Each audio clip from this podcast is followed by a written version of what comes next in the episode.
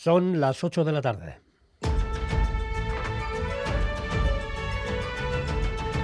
Crónica de Euskadi.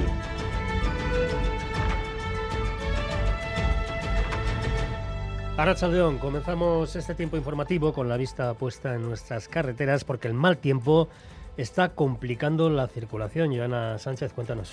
Arracha León, en estos momentos no se registran incidentes importantes. El único punto destacable, la carretera que cruza Sisur Mayor Menor, que ha quedado anegada por el agua a la altura de Aspace, según informa la Policía Foral en la red social X. Eso sí, cabe destacar que la jornada está siendo complicada. Cinco personas han resultado heridas en tres accidentes registrados este sábado. Herido el conductor del camión que ha volcado en la A8 Nortuella y ha tenido el tráfico cortado hasta bien entrada la tarde. Otras tres personas resultaban heridas en un accidente en la Nacional 637 en Lezama en la que chocaban cuatro vehículos y otra persona ha tenido que ser rescatada del interior de un turismo tras una colisión en la misma vía, la Nacional 637, pero en Zamudio. Todos estos incidentes han quedado ya resueltos, sin embargo, extremen la atención al volante. Además, abierto al tráfico rodado todos los puertos. No son necesarias las cadenas en ninguno, pero sí se pide especial precaución por presencia de nieve y hielo en los de Altuve, Azaceta, Barrerilla, Bernedo, Vitoria, Herrero, Opacua,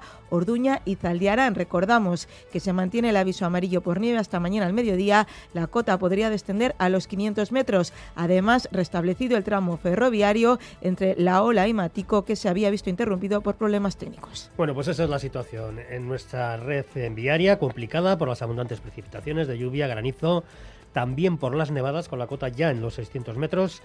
Y así va a seguir durante la noche. Escalmete, Busquiña y Turriot, ¿cuál es la previsión para las próximas horas también para mañana domingo? Seguiremos con tiempo inestable durante la primera mitad del día, pero los chubascos serán algo más dispersos y ocasionales, aunque seguirán siendo intensos. Y entre chubasco y chubasco se pueden abrir algunos claros. De madrugada la cota de nieve rondará los 600 metros, pero luego durante la mañana irá subiendo y por la tarde se situará por encima de los 1000 metros. El domingo por la tarde las precipitaciones poco a poco también irán a menos. Y en cuanto a la temperatura, mañana ambiente frío durante toda la jornada, con máximo entre los 5 y los 10 grados.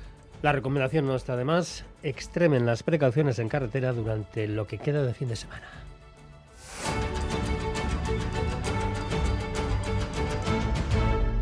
El expresidente de la Generalitat, Carles Puigdemont, ha advertido hoy de que la ley de amnistía no acabará con la represión del Estado.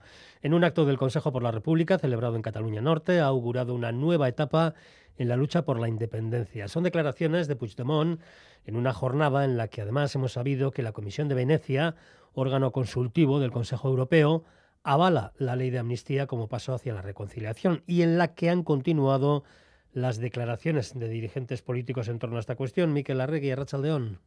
Arrachaldeón, PSOE y Junts esperan poder comunicar pronto el acuerdo para aprobar el texto final de la ley de amnistía antes del plazo máximo del próximo jueves. A pesar de la decisión del Supremo para investigar por terrorismo a Carles Puigdemont, las negociaciones están encarriladas. El propio expresidente admitía hoy en un encuentro en Perpiñán que es posible que la ley de amnistía no sea suficiente para parar la actuación de algunos jueces. Porque la represión no s'ha acabat. Es que no s'acabarà tampoc eh, per més lleis que fem. La pulsió represora de las entrañas profundas del Estado español no es que se haya acabado, no, está más excitada que mai. Desde Sumar, Jaume Sens, conocedor de las negociaciones, asegura que el acuerdo está al caer, aunque Junts enfría las expectativas, diciendo que el pacto solo se comunicará cuando éste esté cerrado. Mientras, el PSOE respira tranquilo después del respaldo de la Comisión de Venecia a la ley de amnistía. Esto es lo que decía Pachi López desde Roma. Es un informe que vuelve a desmontar otra de las mentiras, otra de las hipérboles con las que el Partido Popular se ha manejado en toda esta Se ha vuelto a demostrar que la ley de amnistía, lejos de romper España, lo que hace es unirla. Los socialistas, sumidos en la crisis abierta por el caso Coldo, confían en quitarse de encima la ley de amnistía para tomar un poco de aire.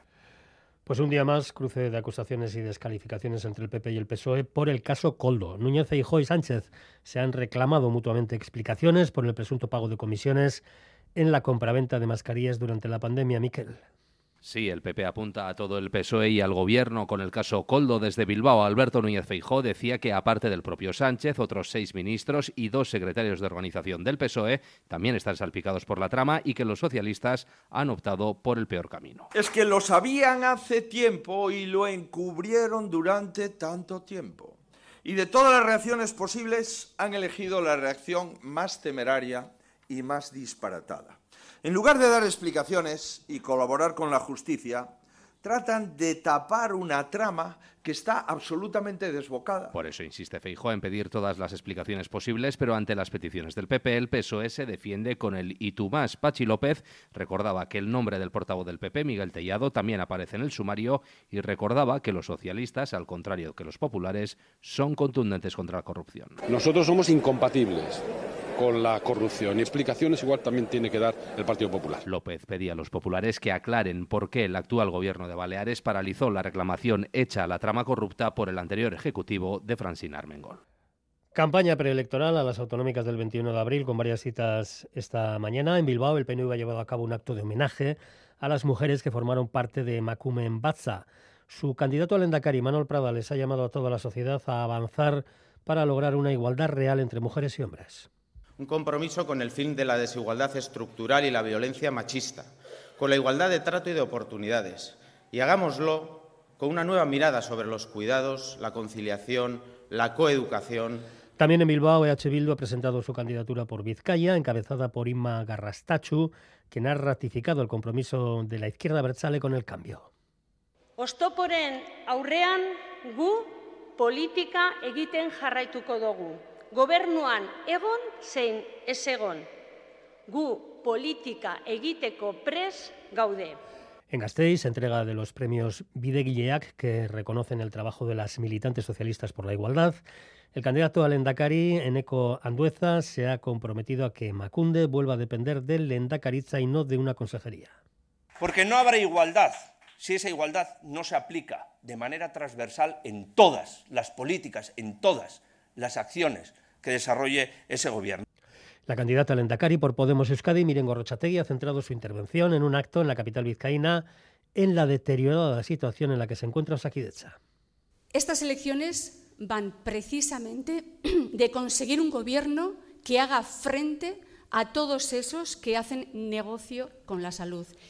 Y presentación en Bilbao del candidato al Endacari del PP Vasco, Javier de Andrés, quien ha asegurado que Euskadi ha empeorado notablemente en lo social y en lo económico a causa de los gobiernos del PNV y del PSE. Y lo que hemos vivido ha sido un proyecto de construcción nacional, en el cual el Partido Socialista ha colaborado con el PNV. Y ese proyecto de construcción nacional lo que ha significado es que Euskadi ha ido por una línea inversa a la que ha ido España y el conjunto de Europa. Por su parte, en un acto en Bilbao, Sumar, Esqueranitza, IU y Verdeac Equo han respaldado la posición del ministro de Cultura Ernest Urtasun, contraria al proyecto Guggenheim Urdaibai, porque Euskadi no necesita, han dicho, obras faranoicas que atraigan turismo masivo. Y en Iruña, los alcaldes de 122 localidades navarras se han concentrado esta tarde en defensa del autogobierno tras la decisión del Tribunal Supremo de anular el traspaso de la competencia de tráfico a la comunidad foral. Un acto con la asistencia también de representantes del gobierno navarro. En el manifiesto que han hecho público, los ediles denuncian que la decisión del Supremo es un ataque directo contra Navarra. La sentencia del Tribunal Supremo supone un ataque a la voluntad política mayoritaria de Navarra. Supone un ataque a los derechos históricos y al autogobierno de Navarra. Responde a un impulso político recentralizador del Estado. Constatamos que no es el primer retroceso que sufre el autogobierno.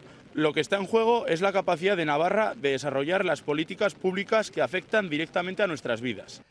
La iniciativa ciudadana por el derecho de autodeterminación de Euskal Herria, Gurescu, ha presentado hoy la dinámica a desarrollar en los próximos dos años para poner en el centro la identidad nacional y las reivindicaciones soberanistas. Considera que se están abriendo una oportunidades para avanzar en ese sentido, Xavi Segovia. Gurescu ha presentado su plan de acción para los próximos dos años. Consideran que es un momento apropiado para insistir en las reivindicaciones de autogobierno, el derecho a decidir o la soberanía, asuntos que están, dicen, en el debate político de España y de Francia, unos acuerdos que deben hacerse desde el consenso. Josué Chaburu, portavoz. Es el momento de poner en el centro las reivindicaciones relacionadas con el autogobierno, el derecho a decidir y las soberanías. Existen propuestas para encauzar las cuestiones relativas a la soberanía territorial y es preciso convertirlas en propuestas de país, con trabajo y por medio de consensos. Con la iniciativa de Rey Librebat piden la participación ciudadana en los numerosos actos que empezarán con la Corrica y el próximo Aberrieguna, un día festivo dicen, pero también reivindicativo hacemos un llamamiento a llevar los símbolos a la calle. El Aberrieguna será un día de encuentro entre la reivindicación y el ambiente festivo, un día para hacer pública la voluntad de ser soberanas. Unas reivindicaciones que coinciden con el décimo aniversario de la consulta que tuvo lugar en Echarri Aranaz sobre el derecho a decidir y a la que siguieron 200 más en numerosas localidades vascas y en las que participaron más de 200.000 personas. El Partido Socialista Europeo ha celebrado hoy en Roma su congreso preparatorio de las elecciones del 9 de junio, en el que ha nombrado candidato a presidente de la Comisión Europea al actual comisario de empleo, Nicolas Schmidt. Los socialistas consideran que esta cita electoral es la más importante de la historia de la Eurocámara porque está en juego la normalización de la ultraderecha en una situación de crisis económica y geopolítica a causa de la guerra de Ucrania. Bruselas, Amaña, Portugal. Nicolás Smith, Luxemburgo, 70 años, comisario de empleo, dice que los socialdemócratas quieren ganar las elecciones a la Eurocámara para ahuyentar las tentaciones de austeridad. We will not allow Europe take the path of austerity. Reivindica empleos de calidad, una Europa feminista, promete hacer frente a la crisis de la vivienda y asegura que no caben pausas en la lucha contra el cambio climático porque no hay pausas en el cambio climático. Según las proyecciones, los populares volverían a ganar las elecciones el 9 de junio y los socialdemócratas intentarán repetir con ellos el reparto de cargos en las instituciones europeas. Pero los populares podrían buscar otras alianzas y Smith les advierte del peligro de normalizar a la extrema derecha extrema derecha a la que se refería también Smith para denunciar el castigo colectivo contra los palestinos por parte del gobierno de Israel.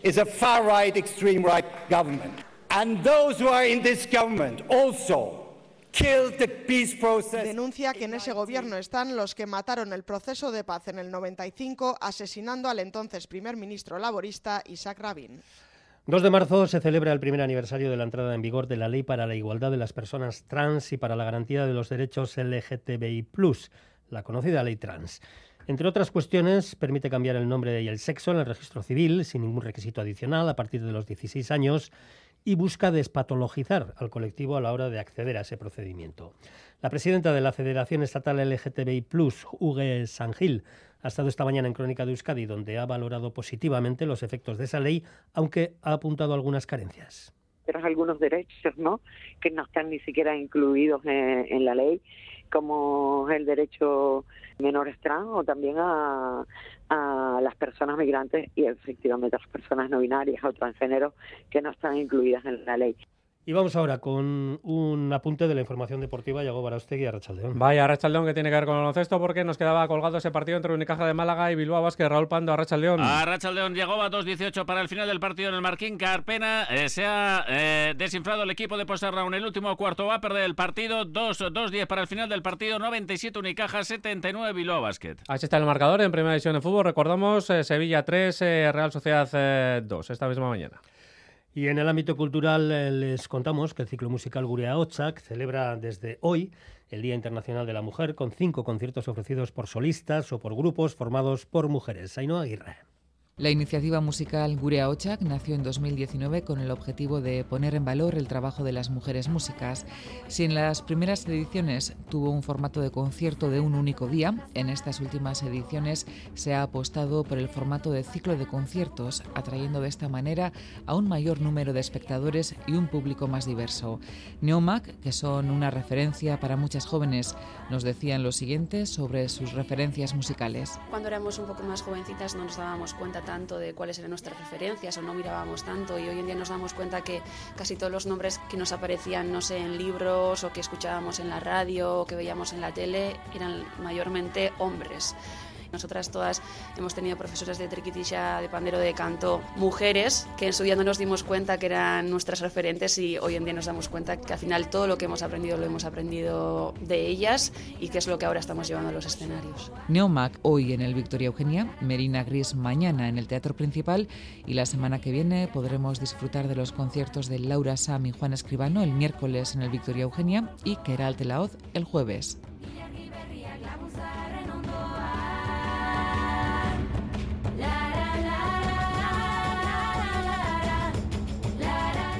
Hasta aquí este tiempo informativo, más noticias a las 9, también actualizadas en la red en todo momento en itv.eus y en ITV Albisteas. Les dejamos ahora con Bego Yebra en la galería.